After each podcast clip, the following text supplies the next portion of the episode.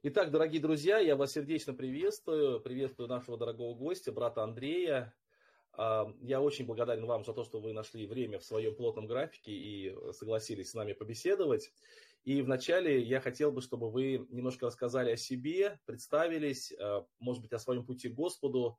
В принципе, время у нас есть. Я думаю, что эфир займет примерно около часа, поэтому не обязательно говорить это очень коротко.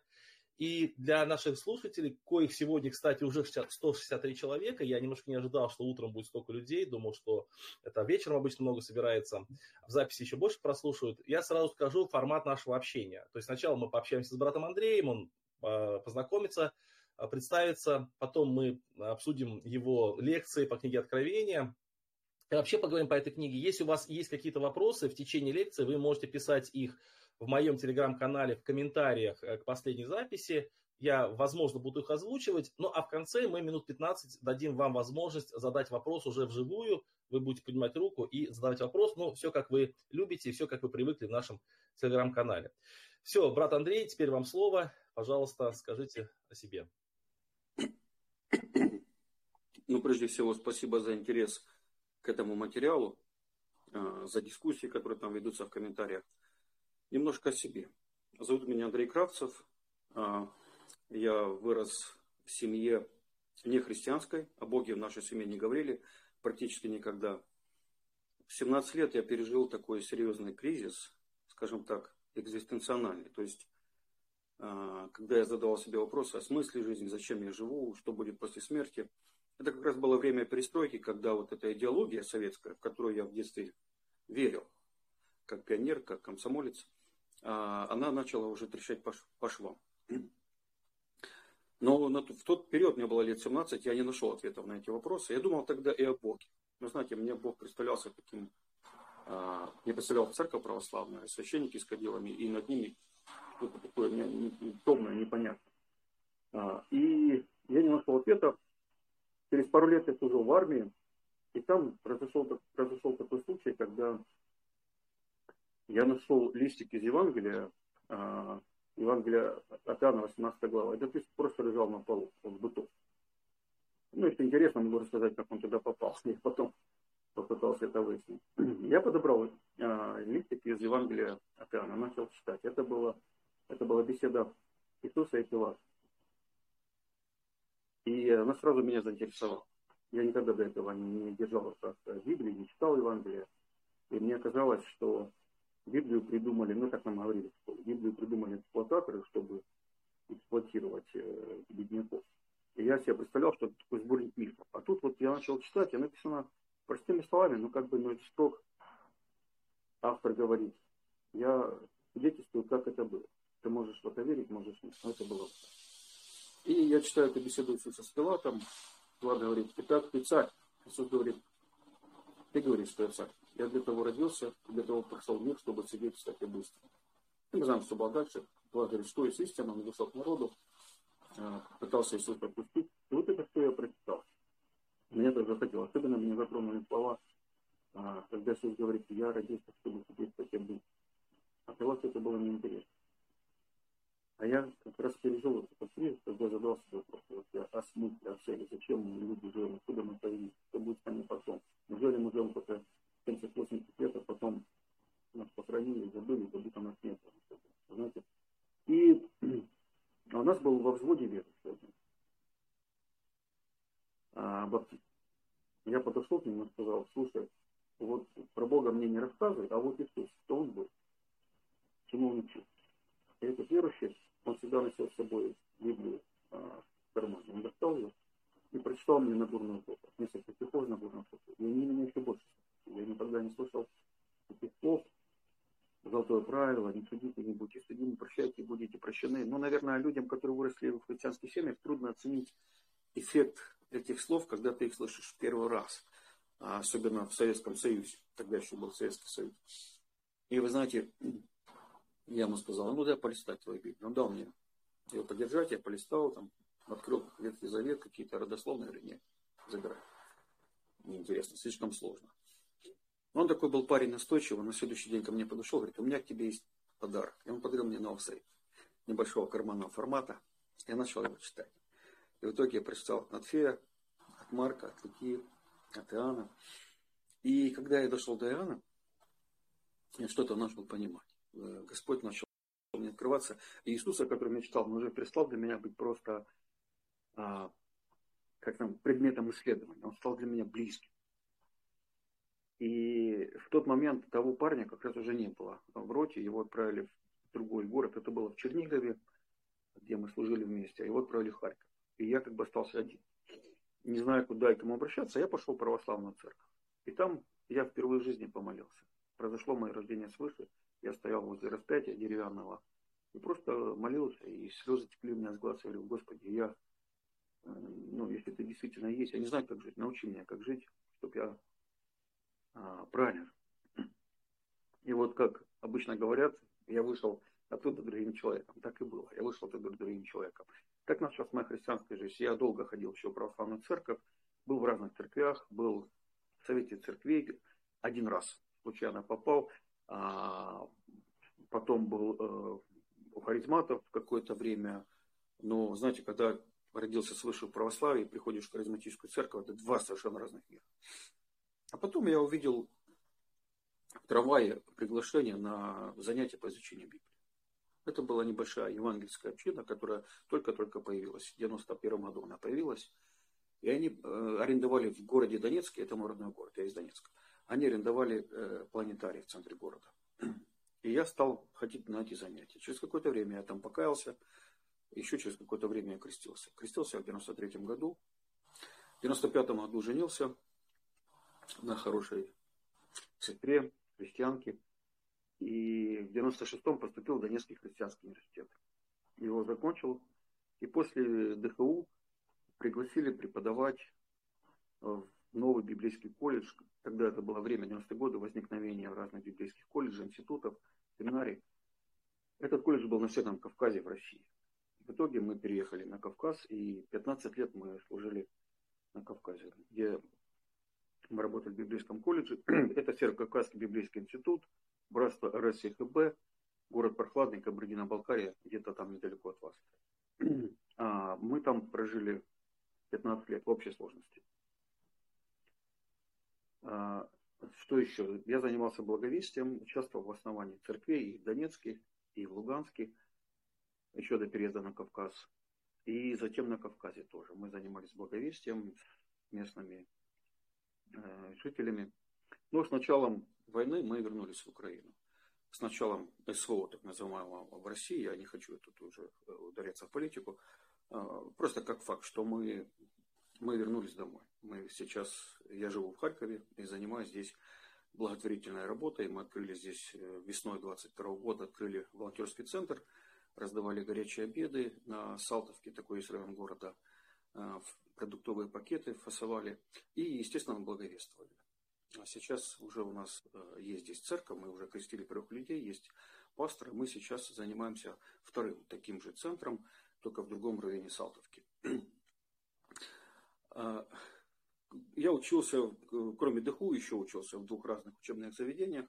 Моими интересами всегда а, была экзегетика Нового Завета, греческий язык Нового Завета. Я изучал его, преподавал его несколько лет, ну, почти 10 лет, скажем так. А также интересами была миссиология, то, что связано с миссией церкви. Ну и книга Откровения тоже один из таких интересов. Ну вот так. Спасибо. А, да, спасибо большое, Андрей. Вообще, когда я только уверовал, мне было там 16 лет, я первый раз прочитал где-то какую-то книжку про то, что один человек уверовал по листочку бумаги. Он шел где-то по улице, нашел листочек бумаги и уверовал. И тогда мне возникла мысль, это, наверное, неправда. Так не бывает. А потом я встретил пятерых человек, которые так уверовали. И вот вы шестой в моей коллекции. Удивительно просто, потрясающе. Просто по какому-то листочку бумаги. И, конечно, здорово, что нашелся этот человек, который вам засвидетельствовал, подарил Библию. Вот, и, конечно, вот у меня, вы знаете, вот э, реально, может быть, немножко это так звучит странно, но у меня прям, прям мурашки по силу от таких историй, потому что вот кто-то вам сказал, а теперь вы, знаете, церковь созидаете, там, благотворительностью занимаетесь. То есть вот большой плод от свидетельств человека. Это всегда меня очень сильно наполняет таким, знаете, желанием тоже говорить больше. Кто знает, может, моя жизнь не очень будет такая, но зато хоть человек, который через меня уверует, может, пользу принесет. Если вы очень... позволите, два слова, откуда этот листик там появился? Да-да. Конечно, да. Вообще без проблем. Да, без проблем. Потом, как я сказал, мы с этим парнем разлучились буквально через месяц. Его перевели в другую часть, а я остался а, в Чернигове. И мы с ним встретились, я потом его искал сознательно уже, когда уверовал, и я знал его фамилия и имя. И мы, я его искал сознательно. И выяснилось, что его зовут Михаил Рыбиков, он из Краснодарского края. Кстати, он, по-моему, а, Лабинска.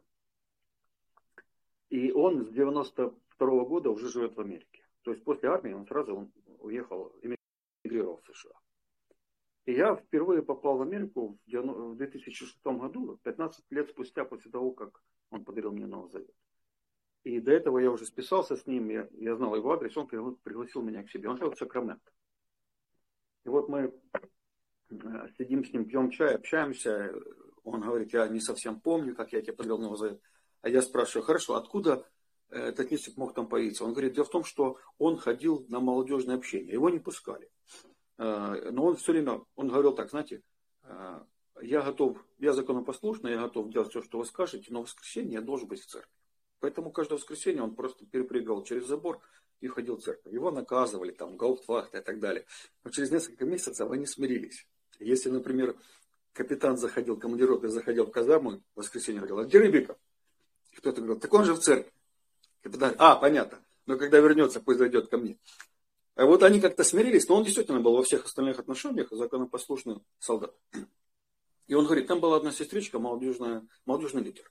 Она постоянно говорила, просила меня, возьми с собой Евангелие, дай кому-нибудь. А это начало 90-х годов, они уже стали появляться, уже свобода пришла, и их стали печатать, перевозить по церквям. И он говорит, я брал несколько раз и давал разным солдатикам. И у нас примерно половина роты была из Узбекистана, Таджикистана, Чечни, Азербайджана. И он говорит, наверное, кому-то дал, какому-то мусульманину, то просто порвал. И он такую мысль интересно сказал, говорит, он порвал и думал, что он а, его уничтожил. А на самом деле на самом деле умножил. Да, да, да. Да, вот такая вот история. А, еще а, мы были у него дома, он говорит, эта девушка, которая мне давала Новый Завет, э, она сейчас живет в Германии. Это, кстати, тоже такая иллюстрация яркая, что часть нашего братства с приходом свободы переехала в Германию, часть в Америку. Так вот она живет в Германии. Он говорит, давай позвоним ей сейчас. Я говорю, так я ж не знаю. Он говорит, ничего страшного, позвоним. Для нее будет ободрением, что она давала эти новые советы не зря. И мы набрали ее, он с ней поговорил, потом дал трубку мне. И, ну, так как я не знал, я просто сказал, спасибо, сестра, потому что я вот уверовал через э, новый завет, который вы дали ему, Михаилу. Она там тоже, ну, я слышал, она там практически плачет на том конце провода. Она говорит, это очень важно, потому что иногда мы занимаемся служением, мы не видим непосредственного плода. И приходит иногда уныние, руки опускаешь. Но когда вот спустя 15 лет ты узнаешь, что человек, э, которому ты дал Евангелие, э, служит Христу, благовествует, преподает, это, это ободряет, это вдохновляет. Поэтому нам не надо опускать руки, нам надо верить в то, что Слово Божие, оно имеет силу. Отличный рассказ. Спасибо большое. Мне кажется, даже если мы сейчас эфир закончим, то уже достаточно много пользы мы принесли. Но, по крайней мере, для меня это большое назидание. Хорошо, а, давайте перейдем к нашей основной теме. А, я немножко расскажу, как я познакомился с вашими лекциями. Дело в том, что у меня есть хорошие друзья, они живут, э, ну, к сожалению, в Краснодарском крае. Мы, я уехал с Самарской области, с Ульяновской области, там жил раньше. И вот одна сестра мне достаточно активно рекомендовала ваши лекции послушать, а я вообще к лекциям по книге Откровения отношусь с очень большим прохладом, потому что я переслушал в свое время их просто очень-очень много, и, и, и кстати, я, я много проповедую, ну, достаточно много, и я никогда не проповедую книгу Откровения, и когда мне задают вопросы, я никогда их не объясняю, потому что я говорю, что существует сотни толкователей книги Откровения, я не хочу быть 101 вот, но вот этот ответ, он немножко чуть-чуть, э, как бы сказать, не совсем честный, потому что я не то чтобы не хочу, а просто я вижу вот, э, то мнение, которое у нас распространено, и это мнение мне не по сердцу, а сильно противоречит выходит. Плюс я небольшой специалист, и плюс к тому, что ну, вы, вы, вспомните, поэтому я просто отошел. Вот. И когда она прислала эту ссылку, я даже не стал слушать, потому что очередная. Вот, но потом она настаивала, настаивала, настаивала, в конце концов я послушал, и в самых первых лекциях я понял, что это как раз то самое понимание, которое есть у меня. То есть я пришел с мира полностью, и когда я первый раз читал книгу Откровения, я понял ее вот именно так. И потом, когда уже я слышал подход диспенсионалистов, для меня это было немножко странно. И вот поэтому я решил с вами связаться, и еще раз благодарю, что вы согласились ответить. Вот как вы пришли к вашему толкованию? То есть всегда ли вы мыслили таким образом? Э, я, кстати, давал ссылочку на ваши лекции в моем канале, чтобы те, кто будет слушать наш вам эфир, он уже был готов к тому, чтобы э, знать вашу позицию. А вот расскажите немножко, как вы пришли к этому пониманию? У меня похожая история на вас. Много лет я остерегался книги Откровения.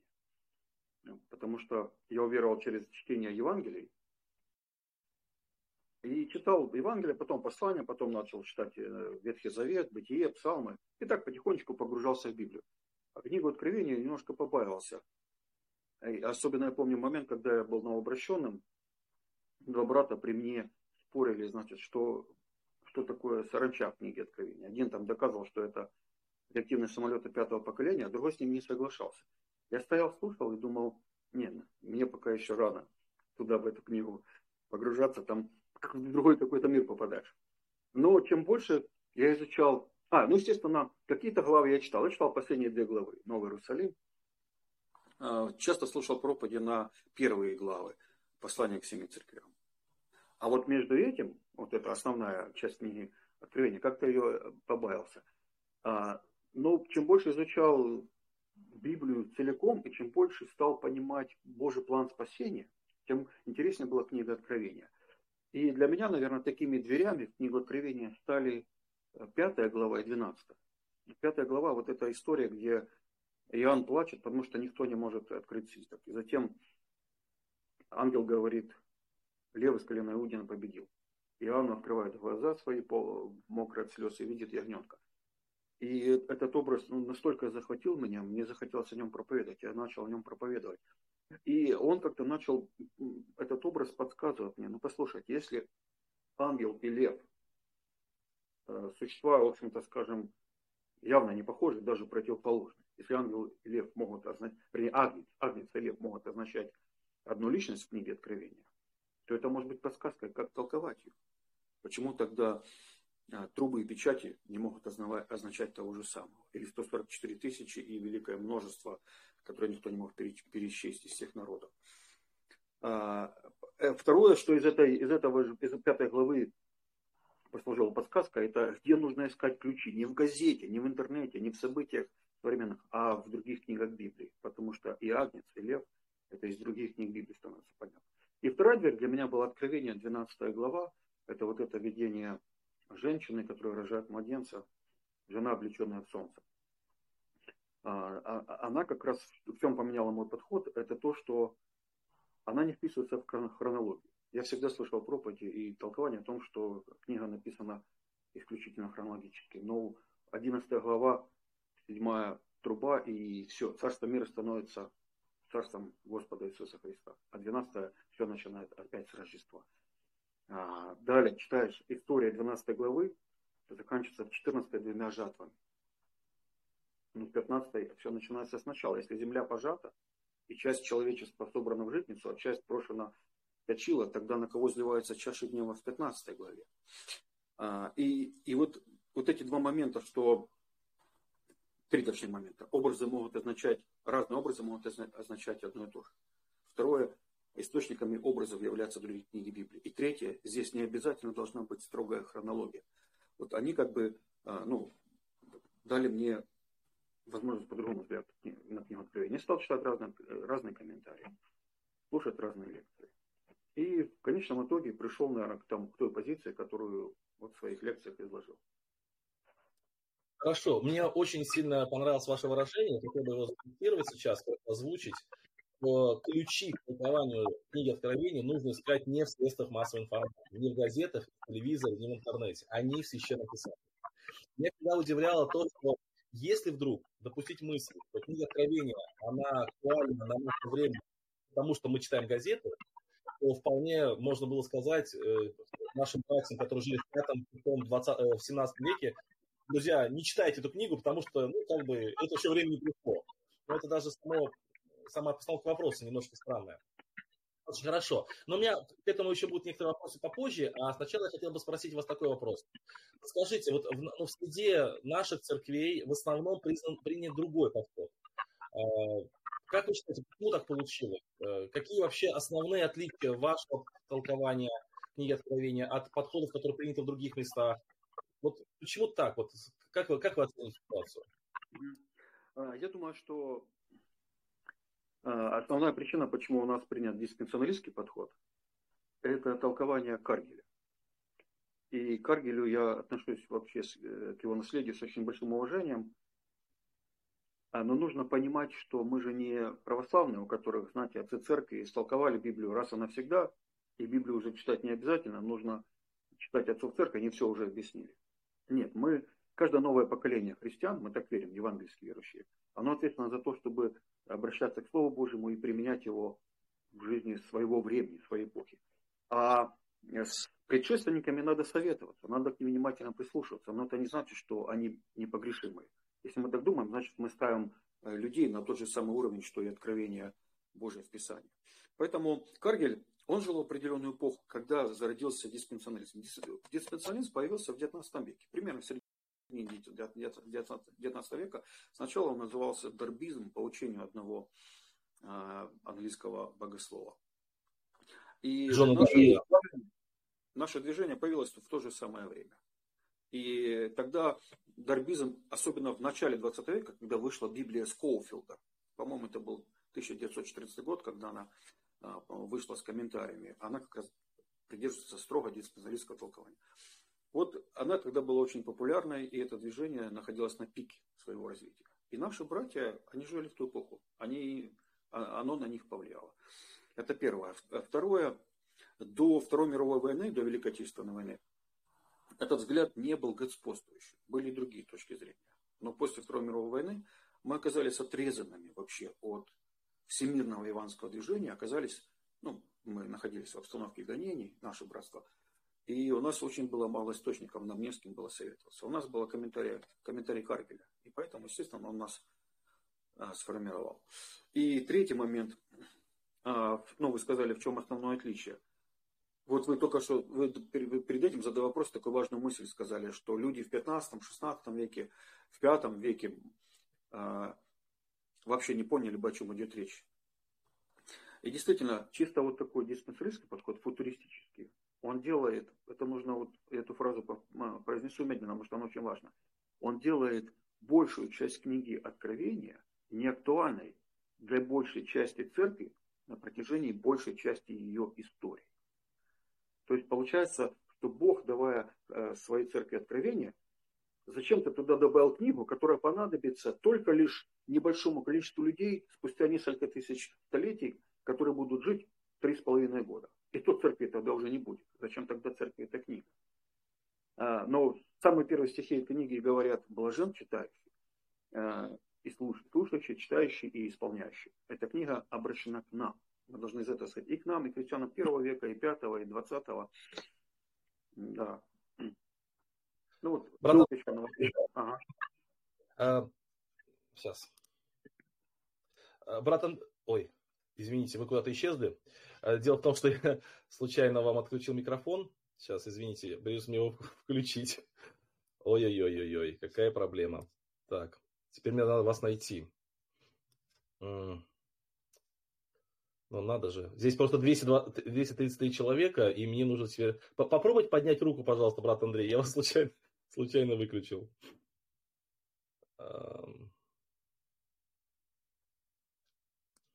Так, так, так. Друзья, простите за мою поспешность. Я сейчас объясню, почему так получилось, когда мы включим брата Андрея обратно. Куда же он делся? Так, где, как его теперь найти-то? Ох ты. 233 человека, и, и это прям целая проблема. Но буду смотреть сейчас медленно.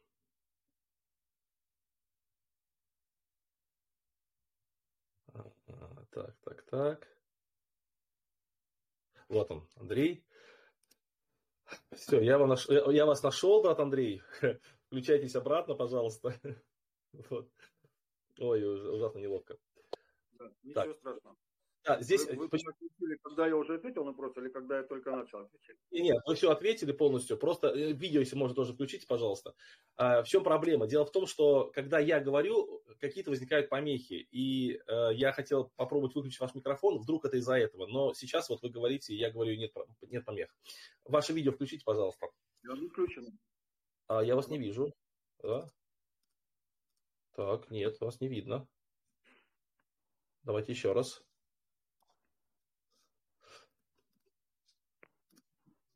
Вот, теперь вот, теперь я вас слышу, да. А вот и как раз появляются помехи такие. Вот поэтому, когда, если у вас возможно, когда я говорю, вы микрофончик сможете свой выключить, попробуем, потому что вот какие-то сильные помехи. Хорошо, буду пробовать. Ага. Когда, когда вы говорите, я свой микрофон выключаю.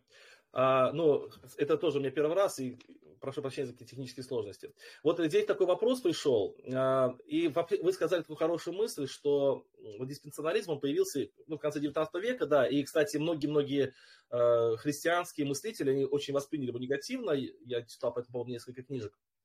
Вот. А до 19 века фактически те мыслители, которые мыслили до него, они к книге Откровения относились тоже иначе. И вот такой вопрос пришел от Евгения. А, брат Андрей говорит похожие мысли, как в книге «Рапсодия» на книгу Откровения Роберта Лаури. Интересно, читал ли он ее? И вообще, какие книги или авторы повлияли на его внимание, э, на, на его понимание? Есть ли какие-то, или вы полностью дошли до своего понимания самостоятельно? Теперь вам нужно включить микрофон. И... Меня слышно? Меня слышно? А, да, я не только э, читал его книгу, я э, брал его лекции, слушал его непосредственно. Он уже тогда был, э, мы сейчас говорим про Лоури, доктор Лоури. Он тогда уже был болен, он умер от рака спустя некоторое время. У него была мечта написать трехтомный комментарий на книгу Откровения. Он ее не смог осуществить. Но вот эту книгу «Рапсодия Откровения» тогда еще не было на русском, и он подарил нам всем, кто слушал его курс, подарил на английском. Я прочитал ее и она действительно во многом повлияла на, мой подход. А, никто из нас не живет в вакууме, мы все друг на друга влияем. Я читал десятки комментариев на книгу Откровения. Если вы помните, там в первой лекции, кто слушал, я говорю, что у меня даже была мечта собрать библиотеку комментариев на книгу Откровения. Но спустя какое-то время я понял, что это не нужно, потому что они часто повторяются. Главное понимать, какие подходы существуют. Так что, да, книга Лоури «Рапсодия откровения», я ее очень рекомендую и считаю, что это одно из лучших введений в книгу Откровения. Это не комментарий по стихам, но оно вводит человека и дает ему представление о том, как к этой книге подходить. Хорошо, спасибо большое. Тогда пойдем дальше по вопросам, которые я подготовил. Вот э, в начале своих лекций вы говорите о том, что эта книга, она имеет огромное значение для всех христиан, живущих во все времена, для церкви, она описывает историю церкви, но она, конечно, была написана в первую очередь тем людям, которые ее получили, это малоазиатские церкви, Малази, да, вот церкви из Малайзии. И вот хотелось бы немножко, чтобы вы рассказали о том контексте историческом, в котором происходили эти события, э, и что это значило для тех церквей, и как вот понимание вот этих исторических событий, контекста, оно влияет на подход к толкованию книги Откровения.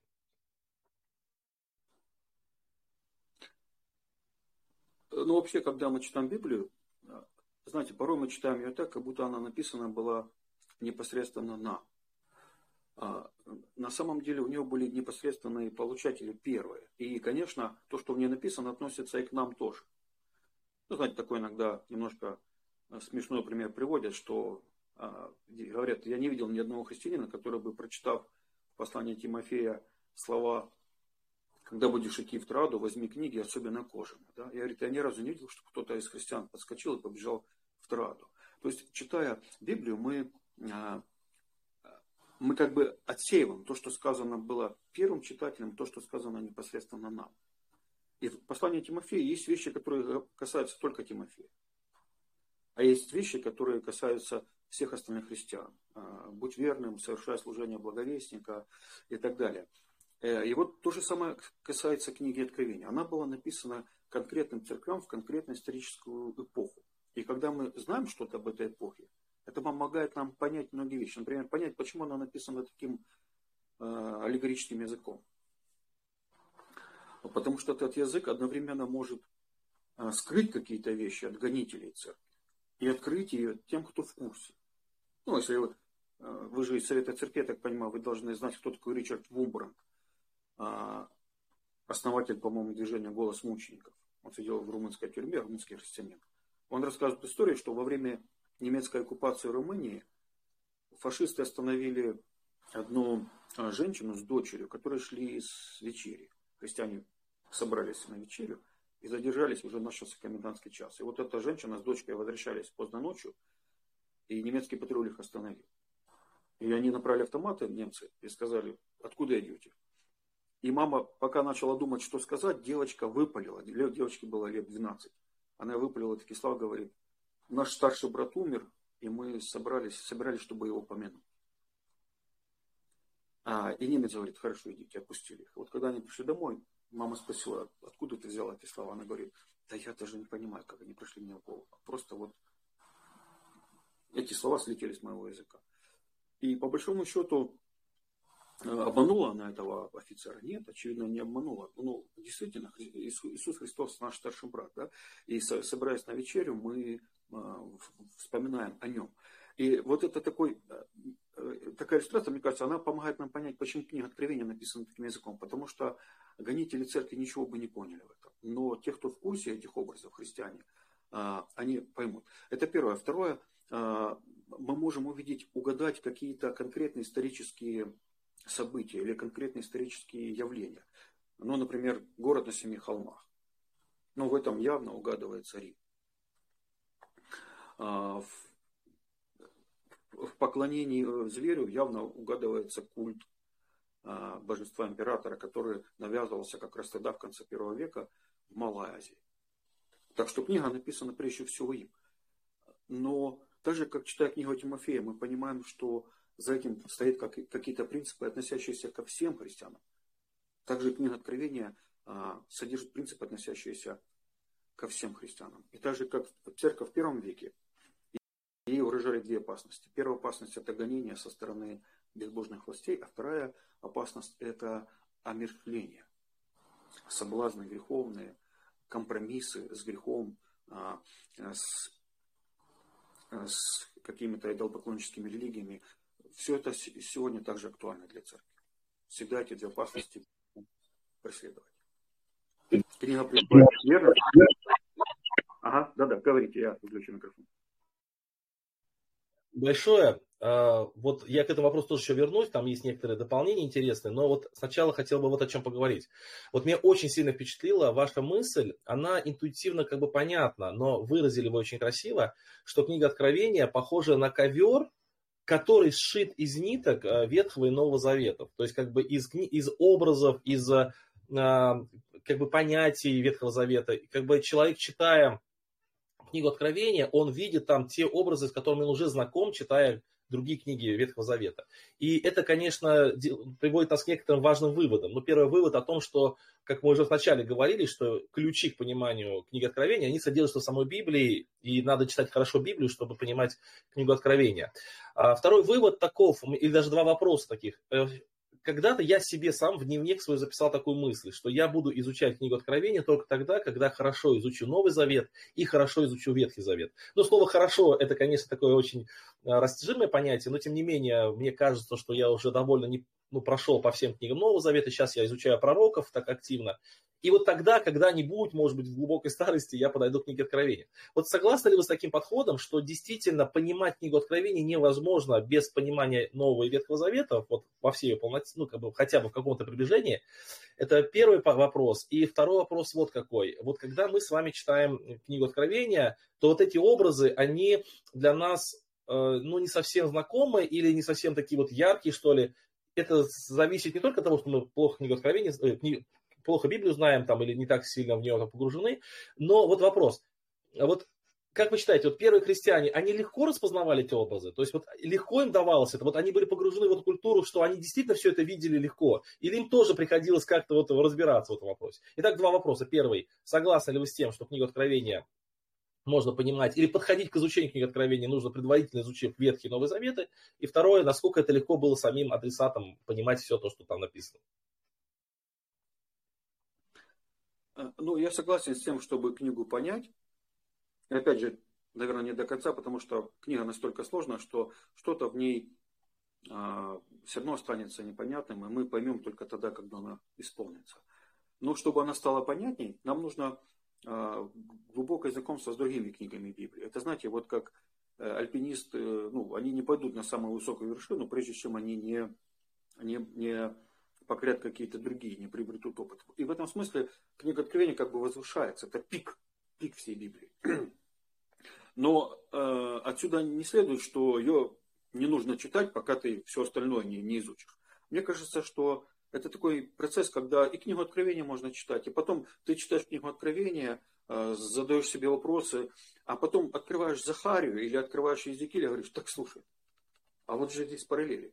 И тогда еще больше интереса к Езекиилю и к Захаре появляется. То есть, мне кажется, нужно читать и то, и другое. Просто э, не нужно быть категоричным, а говорить, что вот этот текст в Откровении означает только вот это и вот это.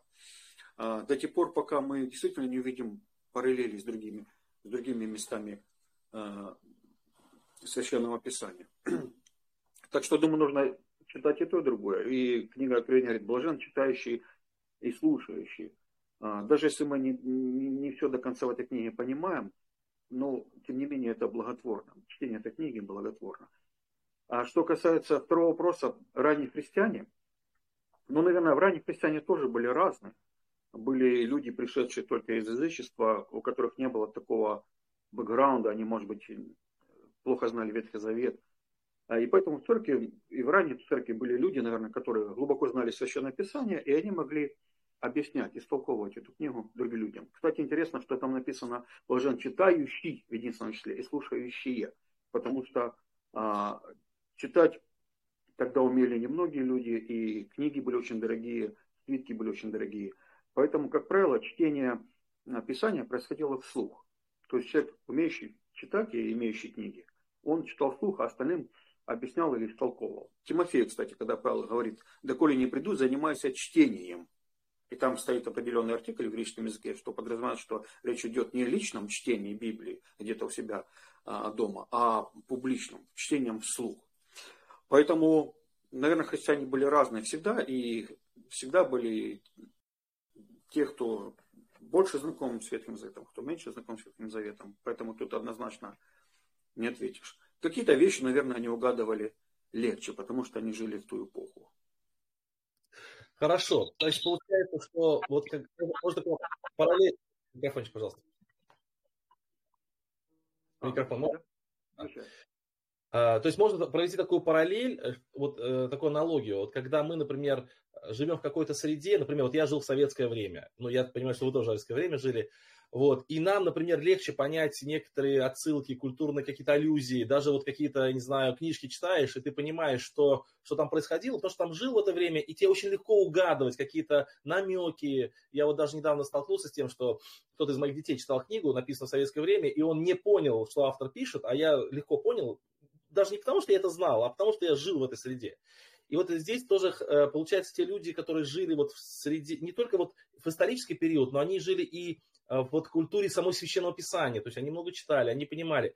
И, и, и вот мне это важная мысль, хочется донести ее всем нашим слушателям, что когда мы, если мы хотим понять книгу Откровения, мы должны выйти из культуры нашего мира и погрузиться в культуру Священного Писания. И чем больше мы будем погружаться в образы, а, а, какие-то идеи, какие-то моменты священного, даже, даже в термины Священного Писания, вот заветнее, то мы этими терминами сможем легче объяснить или понять вот книгу Откровения. Вот это очень важно. И еще раз скажу, вот я читал э, у Достоевского в книге «Диод», там был такой главный, один из, один из героев, который когда князь Мышкин спросил, чем он занимается, он говорит, я толкую книгу Откровения. И для него это было очень удивительно, для Мышкина, потому что тот человек оказался, ну, был очень негодным человеком, там, он был таким ну, вруном, там, очень серьезным обманщиком, и вдруг он толкнет книгу Откровений, и когда он спросил, ну и как у вас получается, он говорит, очень хорошо получается, замечательно. Потому что на самом деле можно в книгу Откровения вообще вчитывать любой свой смысл и вот эту культуру. И вот это я очень хотел отметить, что нужно погружаться в библейскую культуру, в библейский текст, чтобы понять книгу Откровения. Вот. Но я хотел бы еще такой вопрос задать или поделиться своим размышлением и вот ваш комментарий услышать. Вот, но помимо самой культуры текстов или терминов или образов существуют еще и некие богословские такие теологические как бы расклад какой-то. Но вот я, когда сталкиваюсь с теми, кто толкует книгу Откровения, я замечаю, что если этот человек придерживается идеи диспенсионализма, то практически невозможно ему объяснить другую точку зрения. То есть сама вот этот шаблон э, мышления накладывает отпечаток на толкование или как бы вот это.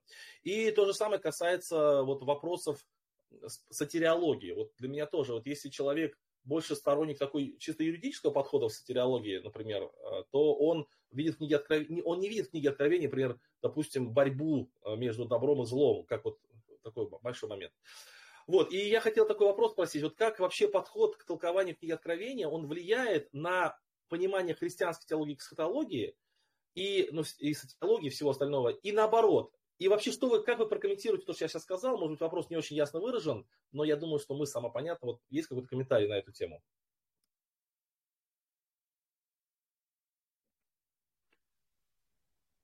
Я думаю, что, наверное, здесь правильнее будет сказать, что не откровение влияет на, а, на нашу теологию, а наша теология влияет на откровение. Ну, как вы и сказали по поводу диспенсионалистов. Я думаю, чем шире наш кругозор, тем а, чем а, с большими а, вариантами, скажем так, в теологии мы знакомы, и мы сопоставляем их с Библией, тем,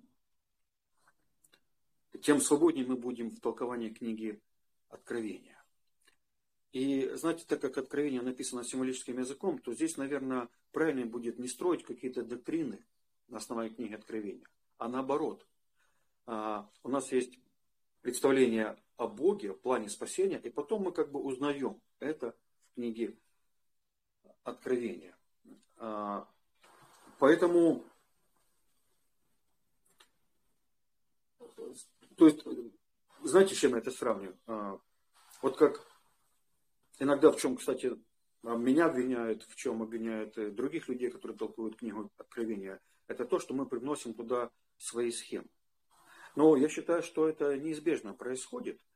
Но нужно только понимать, что мы делаем. Мы, э, одно дело навязать какую-то схему на книгу Откровения, сказать, что только так и нужно понимать эту книгу. А другое дело подходить к толкованию этого э, загадочного текста, подходить, скажем так, с научной точки зрения. А что такое наука? Наука это, она оперирует методом э, верификации гипотез. То есть мы пытаемся какую-то гипотезу сформулировать, которая объяснит, наилучшим образом объяснит факты этой книги. И диспенсионизм это одна из гипотез. И мы все выросли в церквях, где это проповедовали, проповедовали где это учили, до сих пор проповедуют и учат. И я много, много лет слышал о том, что там, еще даже почти не читая книгу Откровения, я уже знал, что семь книг, семь церквей означает семь периодов, что церковь будет восхищена в 4 главе, и что церкви нет до 19 главы, а там только те, кто спасутся во время скорби. У меня эту модель мне уже навязали. Это была одна из гипотез. Но когда я начал читать книгу Откровения, знаком, знак, э, уже познакомившись с другими богословскими школами, э, с другими подходами сатирологии, тогда я начал говорить, послушайте, но есть другие гипотезы, которые лучше объясняют а, то, что написано в книге Откровения. А, то есть здесь мы должны подходить, ну, это мой подход, я верю, скажем так, научный подход а, в хорошем смысле слова. Э, то есть объективно, когда мы сравниваем разные модели. И, сейчас вот та модель, которой я придерживаюсь, я придерживаюсь не потому, что а, она для меня самая любимая, или потому что она моя, или потому что я почерпнул у какого-то авторитетного учителя, которого я уважаю. Я услышал ее от других людей, и я увидел, что она лучше объясняет имеющиеся факты. Поэтому я придерживаюсь ее. И я остерегаюсь говорить, что она э, абсолютно правильна. Возможно, а, а, невозможно, а очевидно, она не все объясняет в книге Откровения. нужно будут какие-то дополнительные, дополнительные изучения. Э, невозможно раз и навсегда истолковать книгу Откровения. В нее нужно постоянно вникать, как, и, как вы правильно сказали, и во все Писание. Чем глубже мы вникаем, тем яснее эта картинка перед нашими глазами. Ну, вот так примерно. Не знаю, ответила на ваш вопрос. Очень хорошо ответили. Спасибо большое. И здесь хочу подчеркнуть вот эту важную мысль, так выделить как бы, да, что книга Откровения, она, как мне кажется, не служит источником э, богословского как бы сказать, знания, а это книга, в которой мы узнаем то знание, которое мы уже узнали там, в, в Евангелии, в посланиях, в Ветхом Завете. И это очень здорово. Тут много вопросов поступает, но я эти вопросы откладываю на потом, э, зачитываю только вопросы, которые касаются вот то, тех рассуждений, которые мы сейчас идет. Вот Кирилл Дыга э, спрашивает такой вопрос. А, есть ли в одной церкви разные мнения насчет книги Откровения? Нормально это или нет? Достаточно это важно, чтобы в кавычках воевать или просто лучше помалкивать, если ты э, вызываешь, у тебя какое-то несогласие есть? Как вот вы считаете, что, что здесь, какие опасности есть, как вот нужно себя вести в этом вопросе?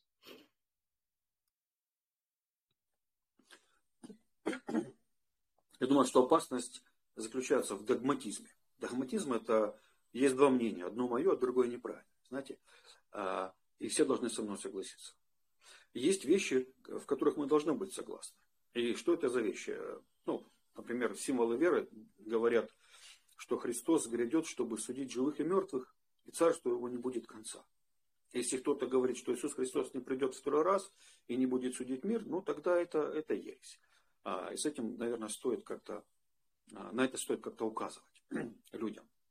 Но если мы соглашаемся в том, что Христос действительно вернется, победит и будет царствовать во веки, а уже мы отличаемся в деталях, там, до великой скорби, посредине великой скорби, то вот как раз вот здесь и не стоит воевать. Нам нужно просто жить а, с этими мнениями, принимая друг друга.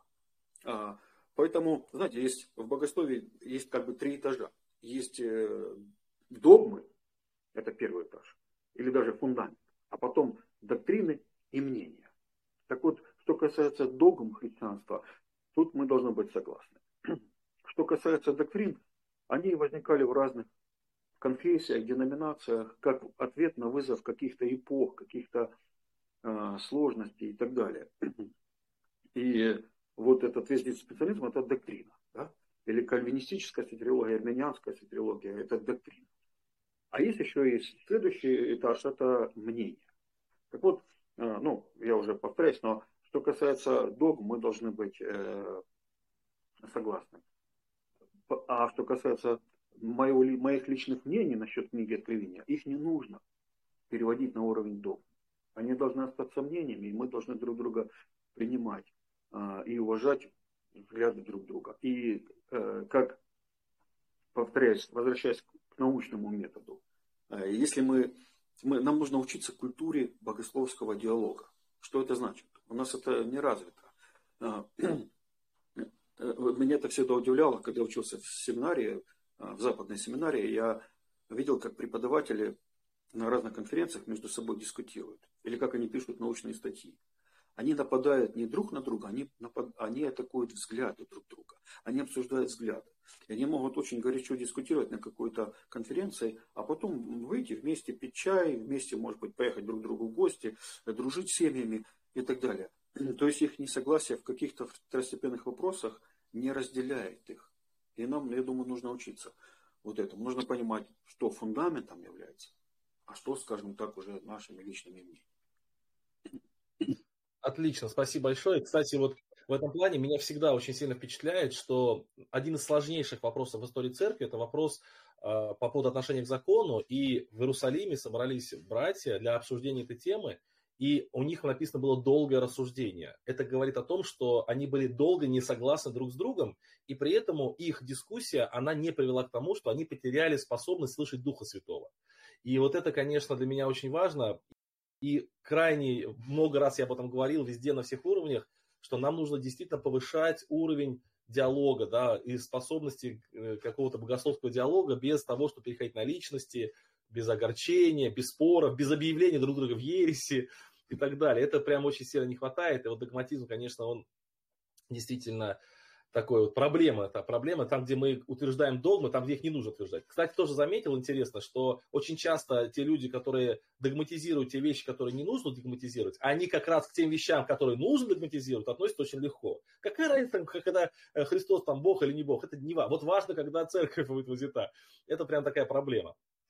Хорошо, пойдем дальше. И вот один из вопросов, кстати, он и поступил в чате тоже сейчас, и, он, и я его хотел задать раньше. Вот как вы видите отношение пророчеств в книге Откровения к современным событиям? Считаете ли вы, что некоторые уже исполнились какие-то события или нет? И тут же вопрос про протеризм. То есть, э, как бы, считаете ли вы эту теорию правильной или нет? Вообще, как вы относитесь вот к, к этой сфере вопросов? А, если позволите, я хочу два слова еще сказать насчет ереси, насчет единства. А, тут, понимаете, опасность может быть с двух сторон. Первое, это когда в церкви навязывают только один какой-то взгляд а, на книгу Откровения. И все должны думать вот так. А другая крайность, это когда в церкви принят какой-то взгляд, а у меня другой. И я начинаю доказывать свою точку зрения и вношу в церковь какие-то склоки, разделения. Ну, может, что касается книги Откровения, это не так часто происходит, это в других вопросах происходит. Там, кальвинизм, армянство – вот если я э, принял крещение в церкви, где все верят в, в кальвинистические взгляды, но должен ли я стараться какую-то коалицию собрать, доказать свою правоту или разделить церковь, увести группу людей? Очевидно, нет. Если я не согласен с этим, ну, наверное, мне надо подыскать другую какую-то общину, где э, мои взгляды будут больше совпадать с богословием церкви. Э, но я не должен пытаться разделить церковь, даже если я считаю, что моя теория более верно. Кстати, слово ересь, первоначальное значение слова ересь, это разделение. Когда Павел говорит, остерегайтесь привносящих ереси, он имеет в виду не столько правильные, неправильные богословские взгляды, сколько имеет в виду а, разделение. Потому что у человека могут быть правильные взгляды в чем-то. А, но если ради этого он а, разделяет церковь, то, наверное, а, таких людей надо остерегаться. А, хорошо, теперь э, перейду к следующему вопросу. Насчет претеризма, знаете, там в самой первой лекции я показываю, что есть четыре подхода к содержанию книги Откровения. И э, первый из них претерийский.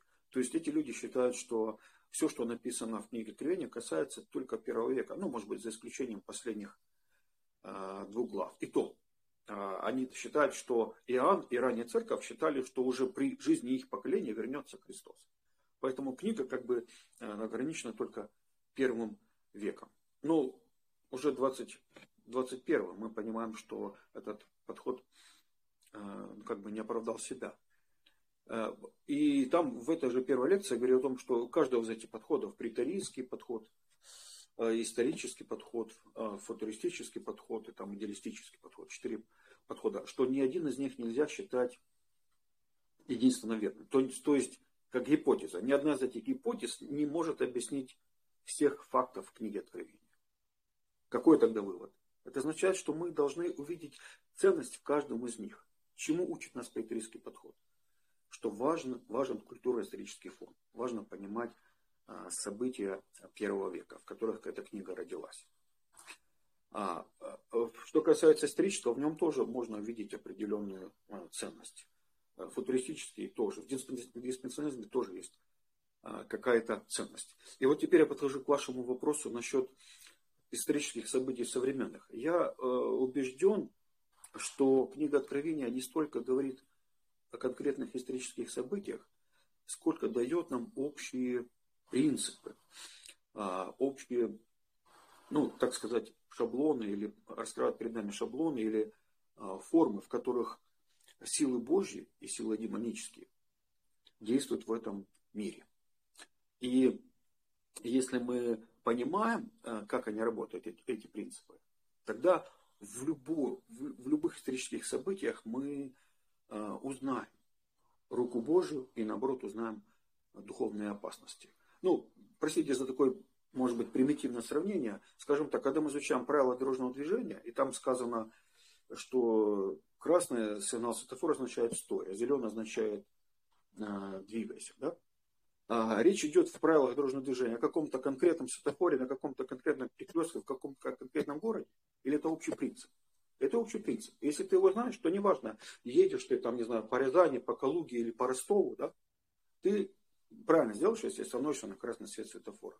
Так вот, книга Откровения, она не столько говорит о конкретных событиях, которые произойдут где-то. Потому что если о конкретных, то где? В Европе. Ну, обычно же христиане европейские, у них евро, евроцентричное понимание мира. У американцев американоцентричное понимание мира. У них всегда они на стороне света, а Гох и Магох это откуда-то из России. А в России наоборот. А, а, антихрист придет откуда-то с запада. Так вот, а, как же понимать, о каких исторических событиях? Европейских, как тогда быть индийским христианам, африканским христианам, южнокорейским христианам, бразильским христианам? Как понимать эту книгу? Но если мы э, говорим о том, что эта книга дает нам общие принципы, вот типа как светофор, и мы понимаем, читая 13 главу книги Откровения, как действует в этом мире, как дракон ведет войну против жены. А, он ведет ее с помощью политических режимов которые используют ложные религии и идеологии, которые используют экономические рычаги и физическое насилие. А, и тогда ты можешь увидеть проявление этой войны против а, дракона против ягненка или против жены, ты можешь увидеть в Северной Корее, в Китае, в России, в Америке, а, в Нигерии и так далее. Поэтому важно не выискивать там конкретные исторические события, иначе это мы до конца не согласимся, будем всегда спорить, что означает вот это, вот то, то событие или то событие. А важно понять, чему она учит нас относительно действия Бога в этом мире, относительно действия дракона в этом мире. Не знаю, понятно я а, объяснил? Андрей, э, я считаю, что очень понятно, но для людей, которые привыкли смотреть на книгу Откровения иначе, мне кажется, вот этот вот ваш ответ нужно переслушать несколько раз. Это очень важный принцип, и действительно, книга Откровения, она не говорит о каких-то конкретных политических людях, личностях, событиях. В, на, вот если смотреть на протяжении истории, того же Толстого взять а, в его рассказе там, в «Войне и мир», сколько людей, люди находили, там, и Наполеон был антихрист и так далее. А вот если читать историю России, 1666 год, три шестерки, в это время бедствует чума, разделение православия да, на старообрядцев и так далее, там много чего. Ну, очевидно, что это печать антихриста, здесь других вариантов просто быть не может, но тем не менее уже прошло много лет. И вот эта мысль о том, что книга Откровения показывает вражду между Э, сатаной и церковью, между сатаной и Христовым. И вот эта вражда проявляется в нашем реальном мире, в разных местах, в разных событиях. Это, как Иоанн пишет, антихристов много. Это я могу в своей семье реализовывать антихристовские принципы, да, вот, э, или в своем городе. И, конечно, это и в масштабах большого, большого происходит. Но эта мысль очень важная. Вот и пример светофором очень хороший. То есть, если я еду а, по какой-то глухой деревне, и вдруг я вижу что-либо красно мигающее, то я уже понимаю, что это принцип, что я должен остановиться, и нигде в правилах именно вот про этот мигающий светофор нигде не написано. Очень хорошо, это, мне кажется, важная мысль, но я еще раз скажу, что я эту мысль пытался объяснять разным людям, и вот трудно ее показать, потому что есть определенный шаблон взгляда уже на книгу Откровения, и мне хотелось бы, чтобы вот по-новому люди смогли тоже увидеть. Очень хорошо, спасибо большое. И вот такой вопрос, ну, наверное, связанный с этим где-то в какой-то мере. А, вот, а вообще, а, как вот ваше, а, изуч... ваше изучение, интерпретация книги Откровения повлияли вот на лично вас, на вашу духовную жизнь, на вашу личную веру? И похожий вопрос, как считаете вы, современные христиане должны применять эти уроки в своей личной жизни? Все-таки это же блажен читающий да, и разумеющий. То есть это не просто некие умозрительные Э, такие э, рассуждения, это то, что должно влиять на нас конкретно. Это очень хороший вопрос, и я даже не знаю, с чего начать. А, ну, во-первых, э, когда я открыл для себя книгу Откровения, перестал ее бояться, начал ее изучать, читая разные комментарии, раз, сравнивая разные точки, точки зрения, я, во-первых, я полюбил книгу Откровения, и я стал больше любить Библию она для меня, а, знаете, я иногда засыпал и просыпался вот с этими образами в голове. То есть книгу Откровения я себе представляю, знаете, как вот как когда арки складывают из камней, да, то есть вот этот верхний камень, который последним забивает, он как бы расклинивает всю конструкцию. Да? А, и до того момента мне как-то чего-то как бы не хватало. Вот книга Откровения дала какую-то целостность. Она связала всю Библию в одну большую историю. Библия, которая начинается словами «сотворил Бог небо и землю», заканчивается словами «увидела новое небо и новую землю». Она предстала как одна история. И а, был такой миссиолог Лесли Ньюбигин. Он 30 лет прослужил в Индии, британец. Потом вернулся домой и писал миссиологические труды. Он говорит, что христианин должен научиться смотреть на мир изнутри этой истории. То есть ты как бы погружаешься в нее и смотришь на мир изнутри этой истории. И тогда многие вещи ты начинаешь видеть в другом свете, не так, как видит мир. А, это очень важно, вот эта история, потому что иногда христиане, мы похожи, знаете, на людей, которых есть, ну, вот как, как перед ребенком, вывалили с пробки кучу пазлов, понимаете, да? Но не дали целостную картинку. И вот тут ты берешь и пытаешься как-то соединить. И вот у нас есть много разных взглядов, теорий, разных отрывков Библии, а как их соединить вместе. Как выстроить целостную христианскую жизнь, целостное христианское мировоззрение.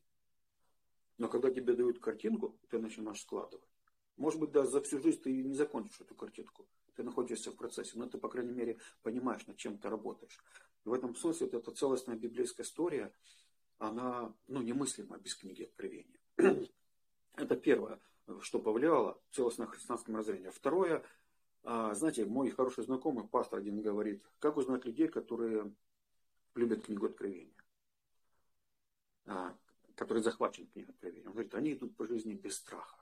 И я убедился, что это так. Я не говорю, что а, я избавился от всех страхов, нет. Но я действительно, вот, вот эта уверенность в Божьей победе, уверенность в Божьем присутствии – а, в понимании того, что значит побеждать, как победил Христос. Он победил не своим, не своим, а, не своей, не агрессией какой-то он победил. Он победил как ягненок. Вот этот образ ягненка и льва. Лев победитель, но он побеждает своей жертвой и своим послушанием Богу. Он очень практический, этот образ, потому что он учит, как побеждать в семье, как побеждать на работе, на производстве, послушанием Богу верностью Богу. Еще один момент, такой практическая иллюстрация, хотя коснусь немножко политических моментов, я понимаю, что у нас могут быть разные взгляды на это, поэтому я буду очень осторожным. А, скажем так, это просто история, когда уже началась э, СВО, так называемая. Ну, мы здесь называем это война, мы не используем такого термина. Это а, большая, крупная, полномасштабная война. И многие украинские христиане, которые служили в России, они уехали. Я один из них. А, уехал не потому, что а, как-то мне было страшно жить в России. Нет, наверное, я мог бы там оставаться, и, держа свое мнение при себе, наверное, оставался бы. Но я хотел быть вместе со своим народом, я хотел помочь ему пройти через то, через что он проходит сейчас.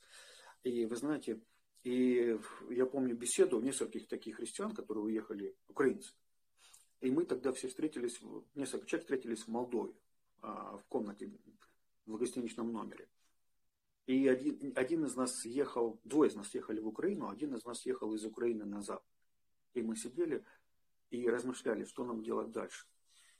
Потому что если мы въезжаем в Украину, мы становимся невыездными, а, как военнообязанные. Но до тех пор, пока мы не въехали, мы в Молдове, мы можем спокойно по украинскому паспорту поехать в Европу без виз э, и так далее. Попробовать как беженцы э, уехать на Запад. И вот мы сидим и думаем, что нам делать дальше. Один из братьев говорит, я честно сказать не знаю, что делать. А другой открывает книгу Откровения, читает 14 главу. И там есть такие слова,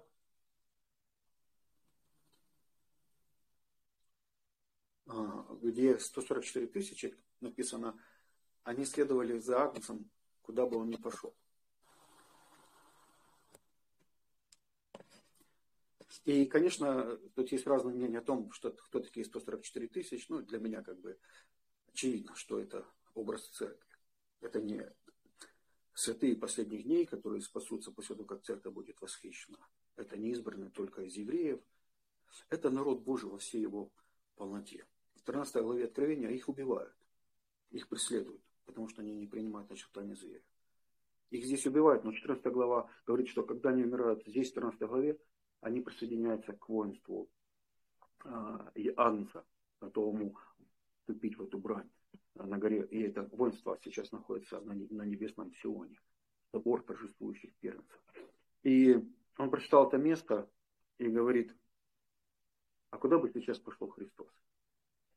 Они следуют за Агнцем, куда бы он ни пошел. Вот если бы он сейчас был здесь, в этой гостиничной комнате, куда бы он поехал? И для меня это было ну, сильнее любых богословских аргументов. Понимаете?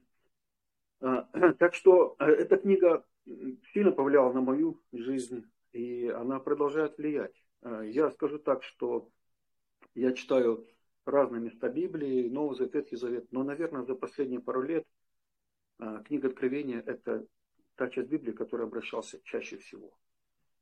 И практически регулярно, может, я там раз в месяц, пару раз в месяц, я либо прочитаю ее, либо прослушиваю ее а, в аудиоформате. Она продолжает, это тот материал, знаете, вот как, как а, мы едим пищу, там клетчатку, белки и так далее, это формирует наше тело. Вот книга Откровения стала тем материалом, который формирует а, мою жизнь. Я думаю, э, для этого она и написана, чтобы нас формировать как церковь. Спасибо вам большое. Вы знаете, очень трогательный рассказ. И мы все вам очень сильно сопереживаем. Мы знаем, что, что вы проходите. И наше сердце принадлежит страдающим. Мы молимся о вас постоянно. Вот. И я скажу, что э, немножко своим опытом поделюсь. Я вот уверовал с мира тоже. Я помню, когда читал ну, мне было лет 17, я читал Библию, Новый Завет, и там такой вопрос, когда Христу приносит, э, вопрос такой задают, платить, подать кесарю или не платить. И он говорит, дайте мне динарий, и говорит, какое на нем изображение и надпись. И он говорит, отдайте кесарю кесарю, потому что там изображен кесарь и надпись кесарь. И вот тогда, я помню, меня эта мысль очень сильно э, как бы посетила, просто, знаете, вот я прям до мурашек, что вот э, очень легко определить, куда отправить человека, э, куда, куда отправить динарий, потому что на нем написано, на чем изображено. И вот когда будет решаться наша вечная участь, э, то очень легко это определить. А что на человеке написано и что на нем изображено, там, что, что, что отражается. И вот книга Откровения, она как раз и говорит об этих двух печатях. Печати Антихриста, печати Христовом. То есть о том, что является ну, как бы отпечатком или в твоей практической жизни, повседневной жизни, вот кого ты являешь, кого ты отражаешь, да, что, написано, может быть, христианин, а являешь ли ты вот, от, от этот образ? И это очень яркая ваша мысль, что куда пойдет Христос, да, где он будет, э, потрясающе, очень здорово. Спасибо вам за откровенность и за хороший такой пример. Действительно, вот дай Бог вам и сил являть Христа там, где вы находитесь, и да поможет вам Господь. Ну, немножко перейдем к другой теме, чуть-чуть. И у нас уже очень много времени прошло, хотя не хочется заканчивать разговор, но время уже прошло. Э, давайте, э, наверное, в таких, такой может быть момент. Какие основные критические замечания вы слышали ваш адрес? И как вообще к этому относитесь? Реагируете, нет, не реагируете? Или спокойно? Ну, так вот, если поделитесь, буду благодарен. Скажем так, стараюсь реагировать спокойно.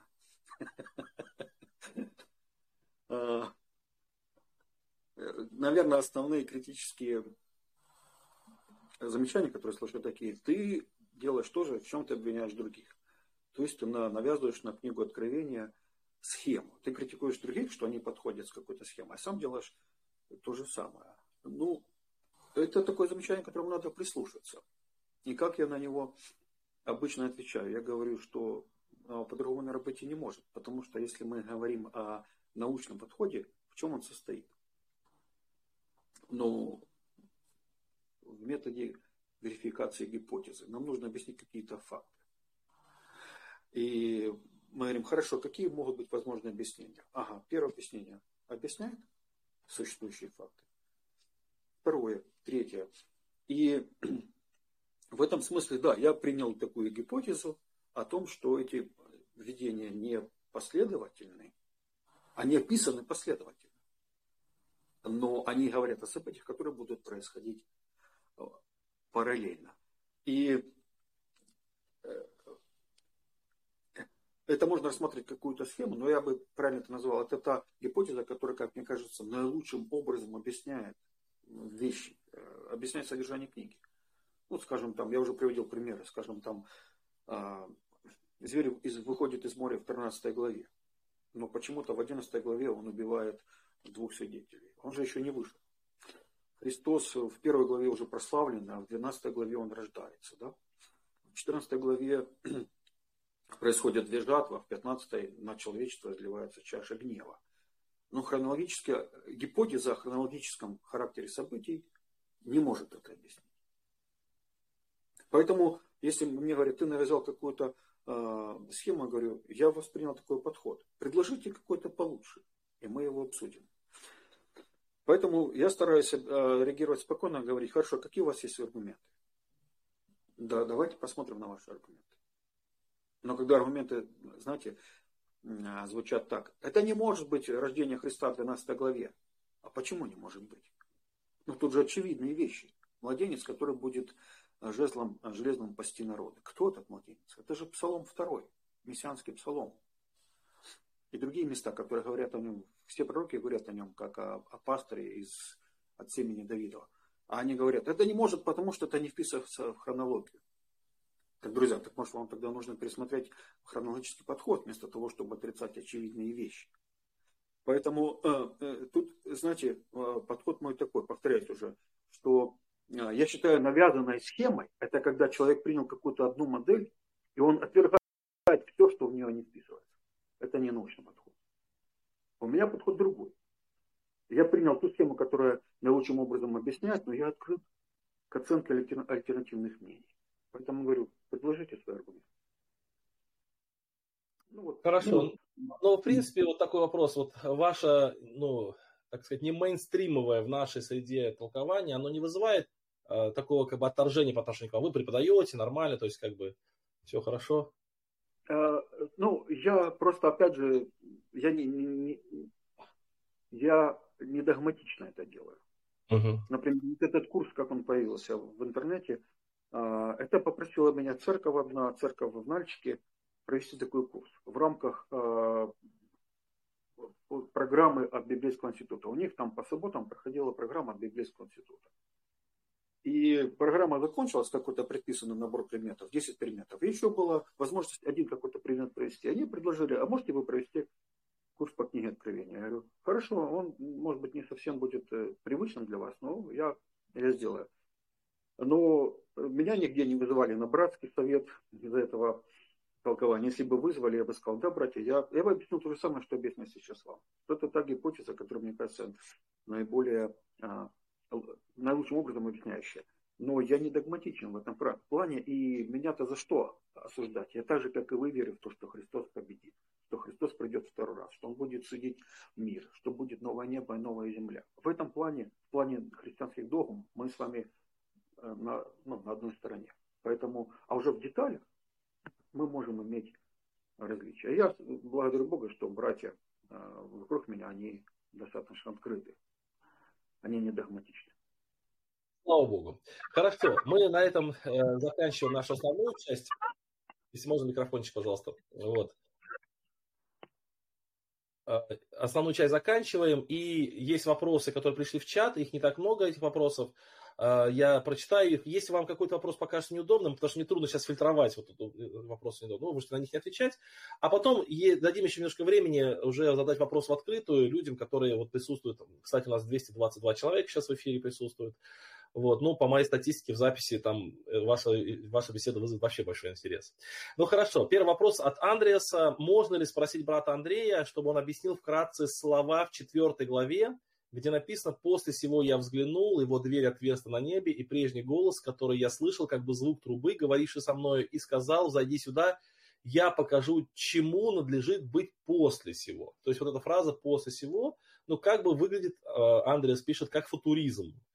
Так это или нет, вообще как относиться к таким выражениям. Если еще раз говорю, что надо время на подготовку, то можно просто это переложить, вопрос, но если есть возможность ответить.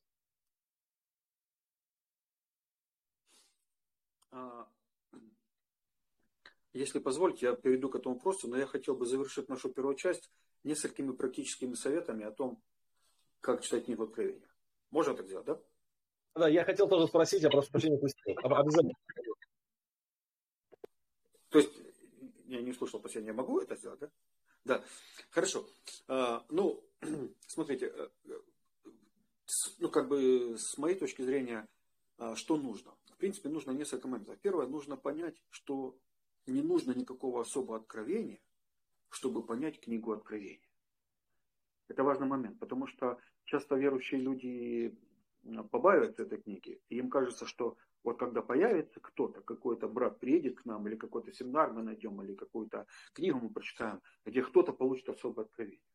Нет, книга откровения, само название, означает нечто открытое. Она открытая. И если ты э, готов изучать всю Библию, хочешь и, и последовательно изучаешь всю Библию, то ты поймешь многое в книге Откровения. Для этого не нужно э, какое-то видение свыше. Это первое.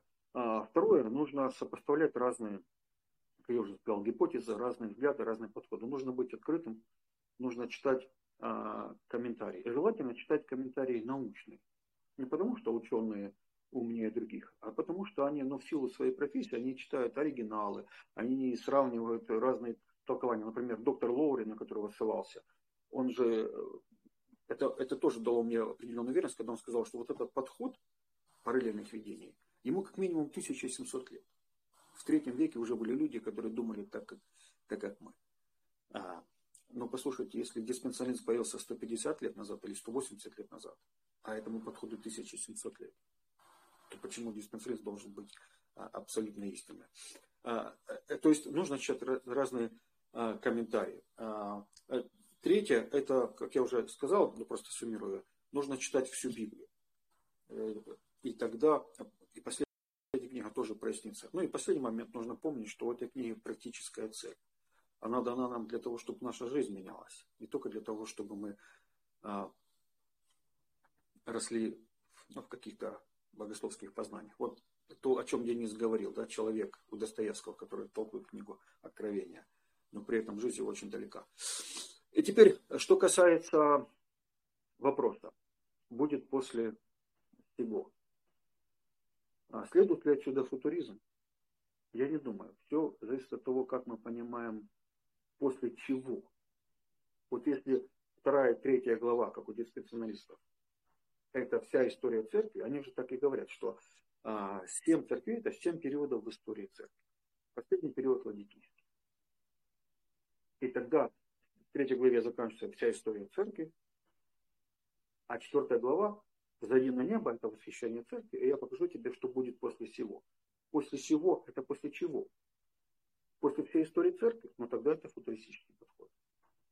Но если мы э, отказываемся от этого подхода, мы говорим, что это конкретные семь исторических церквей, которые жили тогда, в первом веке. Ладикии, Мирне, Ефесе и так далее. И вот Иоанн получает откровение э, и говорит, напиши им. И теперь Господь ему говорит, а теперь я покажу, что будет после этого. После чего? После периода церкви?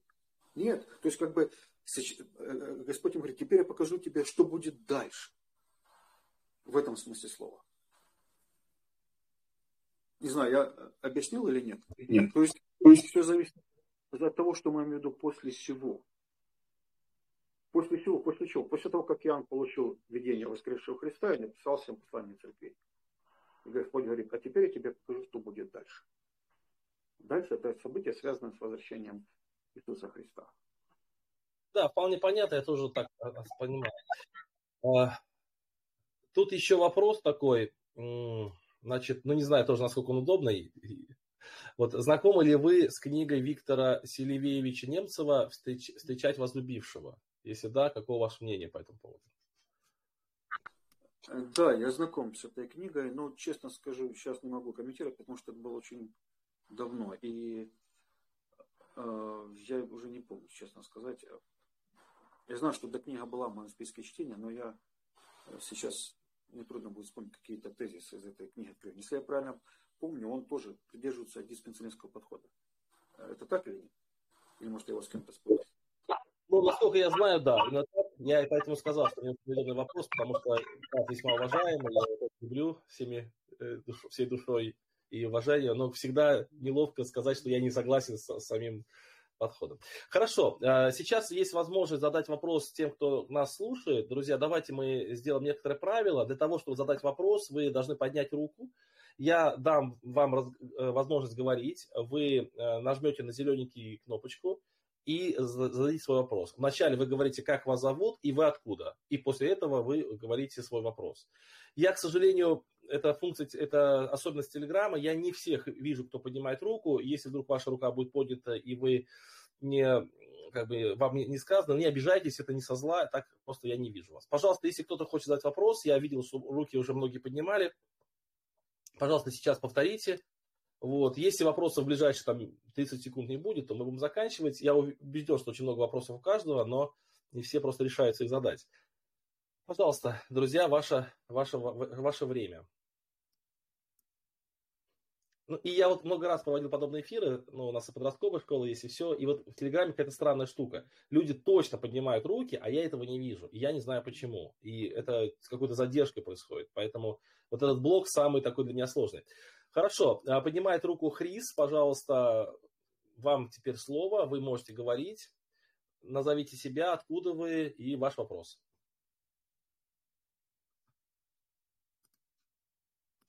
Также Сергей Лихих, тоже вам дано право, можете задать свой вопрос. Так, пожалуйста, Сергей или Хрис. Два человека, у которых сейчас есть возможность.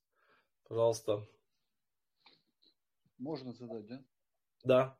Как вас зовут, откуда вы и вопрос?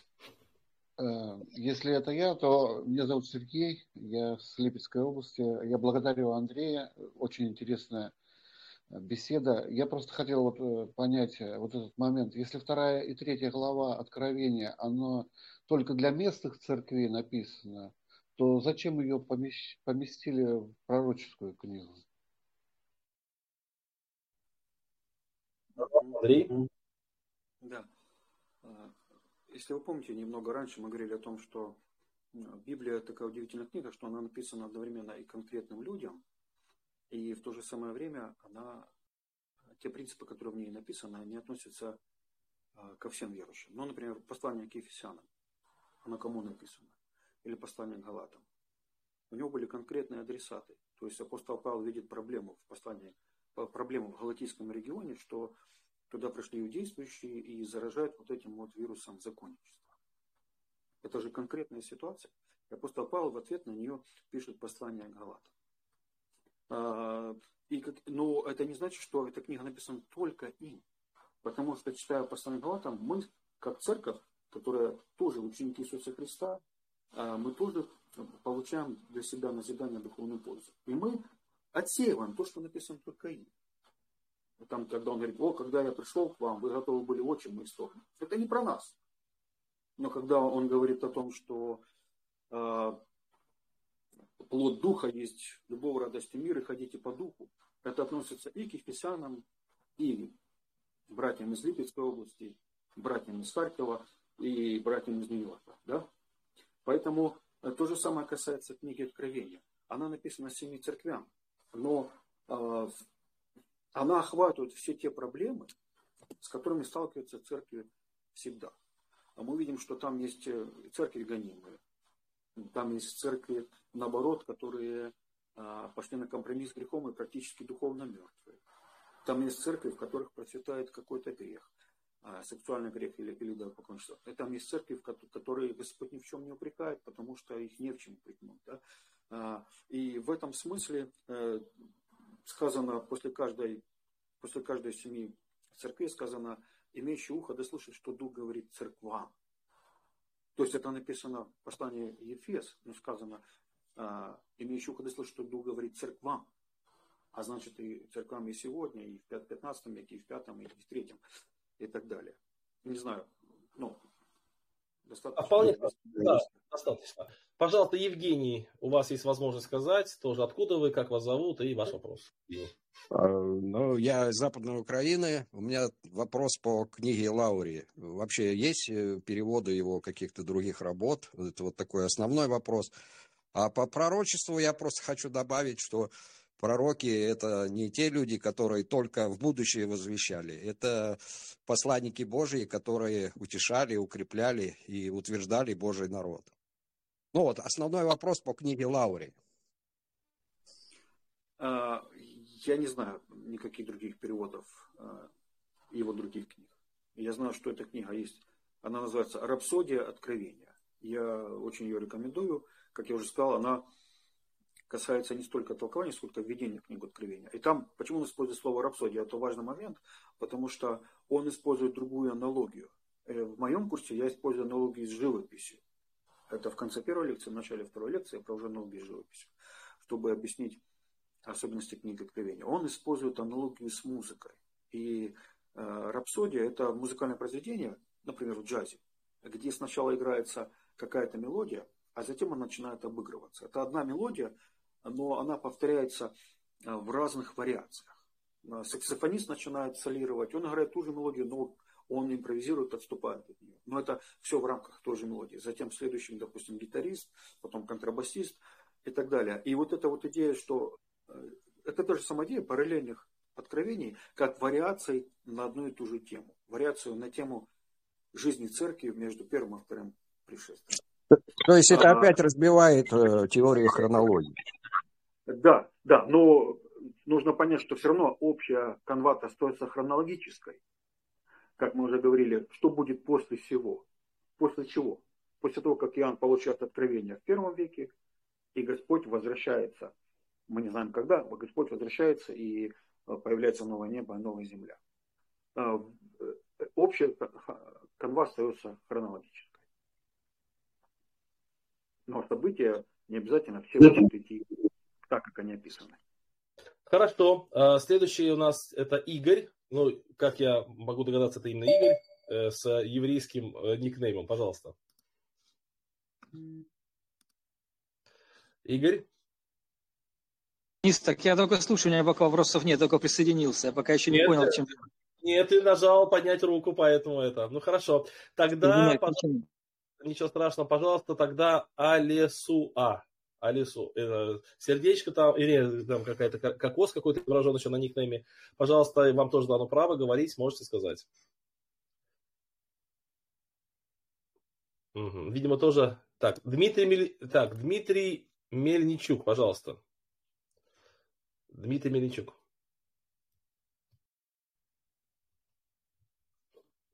Так бывает в Телеграме, это не очень удобная функция. Удобно, что можно со всеми общаться, но неудобно то, что не совсем понятно, кто что. Дмитрий, если вы хотите сказать, нажмите, пожалуйста, на зелененькую такую кнопочку.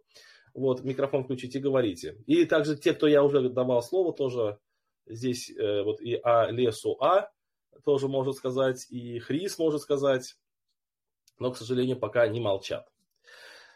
Ну что, друзья, так, Елена, пожалуйста, вот еще, Елена, пожалуйста, у вас есть возможность, скажите. Елена Харьков написано, пожалуйста.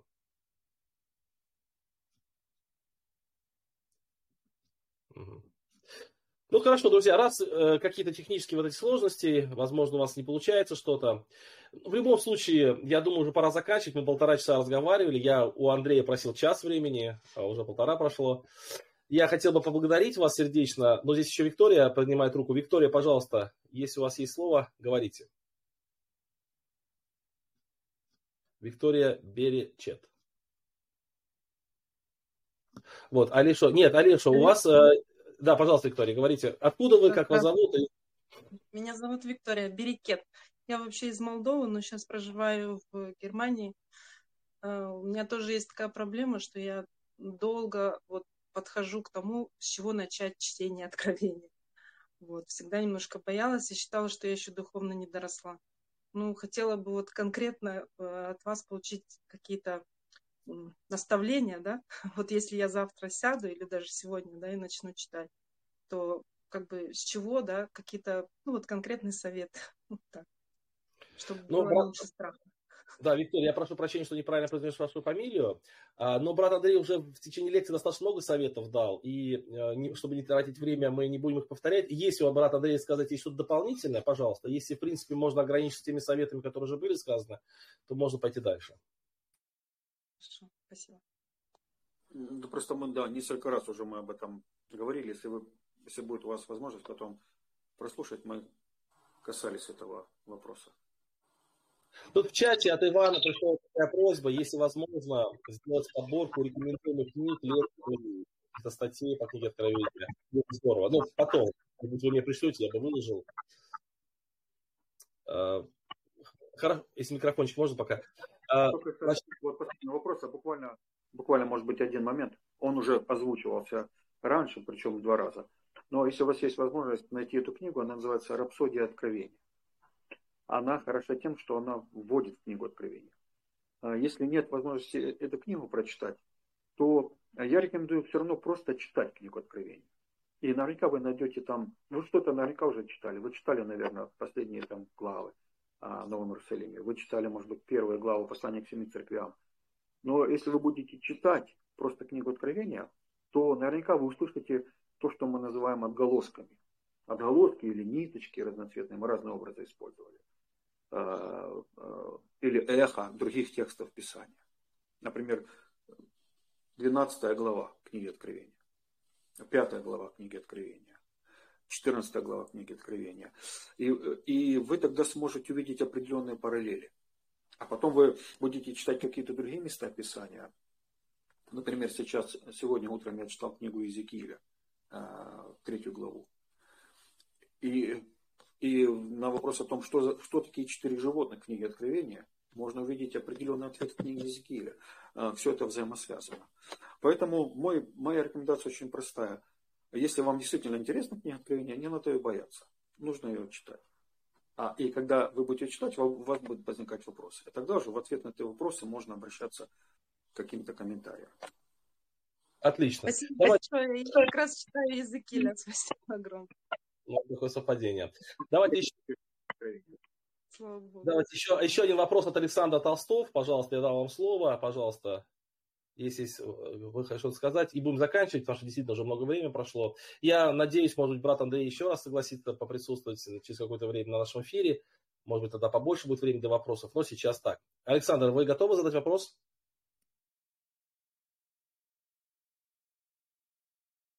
А, похоже, нет. Ну, в любом случае, тогда будем заканчивать да, точно. Денис, я извиняюсь, перебью. Э, пригласи брата Андрея в свою библейскую школу на курс по откровению. Такая, у меня такой совет или просьба. Библейская школа онлайн проходит. Библейская школа, там достаточно много учащихся, ну, сейчас на данный момент почти 400 человек. Вот. И, конечно, я бы был рад. Но, может быть, мы предложим брату Андрею не участвовать онлайн, потому что это время, а записать какой-то спецкурс. Возможно, посмотрим. Потому... Да, Александр, пожалуйста, вы последний, кто сегодня говорит у нас в виде... виде Смотрите, большое, я пытался, не мог подключиться. Денис, приветствую, приветствую, Андрей. Э, я слушал внимательно и смотрел видео, смотрел внимательно, слушал. Э, у меня просто возникло такое ощущение, что в основном первые две-три главы, которые были написаны в книге Откровения, это было именно послание церквям. А все остальное, мне кажется, что это, скорее всего, ответы на вопросы, которые возникли в этих церквях в будущем. Вам это кажется? Я вот думал. Не знаю, прав я или прав. Я поняли вопрос? А? Да, вам надо... Да, ну да, я, я согласен с вами, да. А, ведь мы, когда говорим о жанре, мы говорим, что это тройной жанр. Это и послание, это и пророчество, это и апокалипсис. А так как это послание, то, как и все послания Маузета, они направлены на исправление конкретных проблем в церквях. Практически Просто было такой э, момент, мне вспомнился. Помните, когда апостол Павел, не, Петр, по-моему, спрашивал Христа, а пришествие твое, какой признак пришествия твоего? И Христос ему дал некоторые ответы.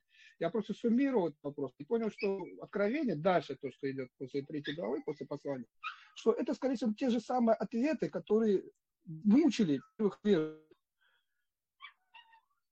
На это, скорее всего, были ответы. И Господь все знает, и все будет, и все верно. Да, да, я с вами Такое ощущение.